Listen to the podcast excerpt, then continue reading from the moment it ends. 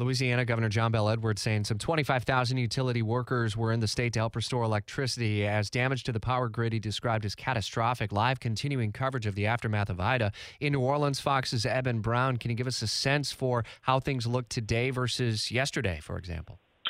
Well, things are looking uh, pretty much the same in the fact that there's still no lights, no air conditioning, which uh, southern Louisiana uh, in an August situation is is quite uncomfortable. In fact, it's more of a health scenario than it is a comfort scenario.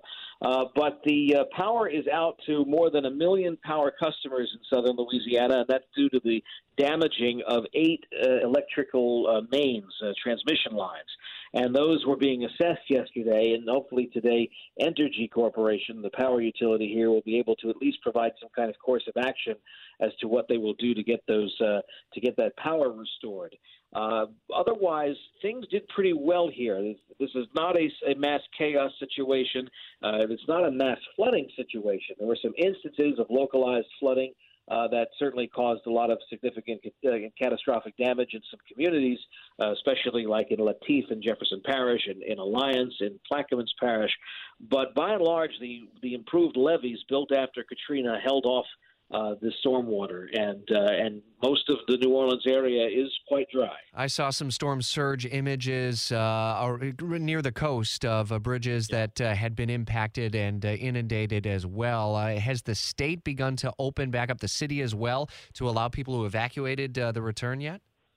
No, people who evacuated are being told not to come back just yet because there's really not anything to to come back to. It'd be very difficult to live here if you're sitting somewhere else uh, and you have air conditioning and running water. You may want to stay, uh, and so uh, roadways are still littered and being cleaned up and the like. And so they're asking, you know, that people still stay away.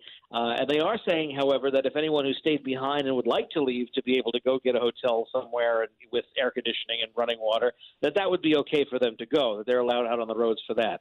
Uh, but they're still asking that by and large people stay off the road, stay at home. Uh, don't go out unless you absolutely need to locate something. Uh, but we're not uh, yet hearing any kind of reports of uh, of people being in desperate need for food or water uh, and not being able to get it. So that's uh, uh, I think that's very much a positive. We are not looking at a post Katrina style scenario here where there was mass chaos uh, which certainly brought on by a storm, but also brought on by uh, inept city government at the time. This is a much, much different scenario this time with uh, an absolute culture of preparation. Uh, that has paid off in some real dividends. Fox's uh, Eben Brown continuing our live team coverage from New Orleans as always. Thanks.